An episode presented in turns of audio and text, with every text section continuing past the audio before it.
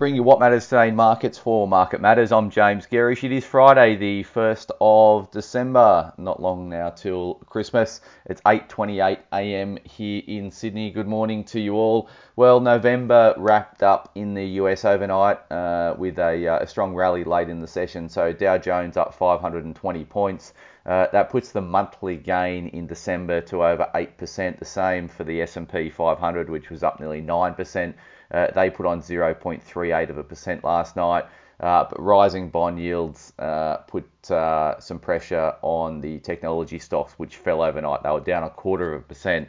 Uh, probably some profit taking as well, leading uh, into the last session of the month. For the month, the Nasdaq was up over 10%. This is one of the best performances we've seen from US markets uh, in uh, in the last century. So clearly a very very positive uh, month in December.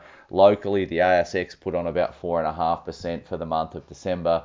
Uh, month of uh, November, I should say. So uh, really strong across the board and a very aggressive snapback from two months worth of prior weakness. If I look locally over the last um, a couple of months, the market is now in, in the last three months. The market is now um, down about 2.8% over that period. So we've had a, a, big reversion of the weakness we saw play out in September and October.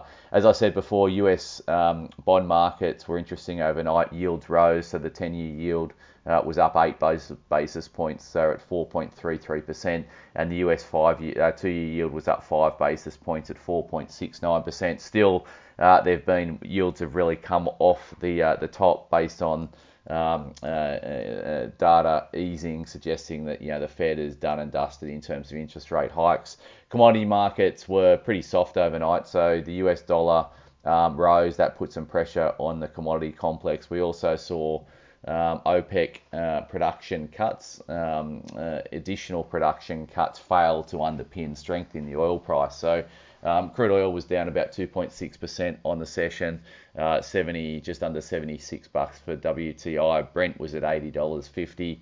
Coal prices uh, moved higher last night. They were up about 3%, trading at 132 bucks a, a ton. Gold prices uh, didn't enjoy the rise in the US dollar. They were down 0.4 of a percent or $8.50, still trading above that 2000 level at 2036 US an ounce. Copper prices are up 1.14%. They're trading at $3.83 a pound. Uh, and iron ore was a little bit lower. It's trading around 133 US a ton. Looking at the sectors we track in the US market, uh, commodities were generally weaker. Um, lithium stocks down 0.6%. Copper stocks uh, were down a touch. Uh, but uranium shares were up strongly. So the prior session was a weak one for the uranium stocks both over in the US and locally on our market yesterday, but they bounced back strongly overnight. So uh, the uh, uranium ETF was up 3.95%. Uh, gold stocks over in Canada were flat. US uh, dollar index, as I said, um, uh, rebounded pretty strongly, up 0.7 of a percent. It's trading at 103 spot 49 after being uh, back below 103 yesterday. Uh, the uh, Aussie dollar is trading at 66.06 US cents. BHP ADRs um, are pricing a, uh, a, relatively flat open this morning for uh, BHP here locally, and that's uh, weighing on SPI futures, which are down nine points this morning. Just giving you a, a read through on broker moves first up, and then there's a couple of other interesting things playing out today. So um, we've got on the broker move side, F&P Healthcare cut to underweight at Jarden. Uh, they've got a price target of 22 bucks there.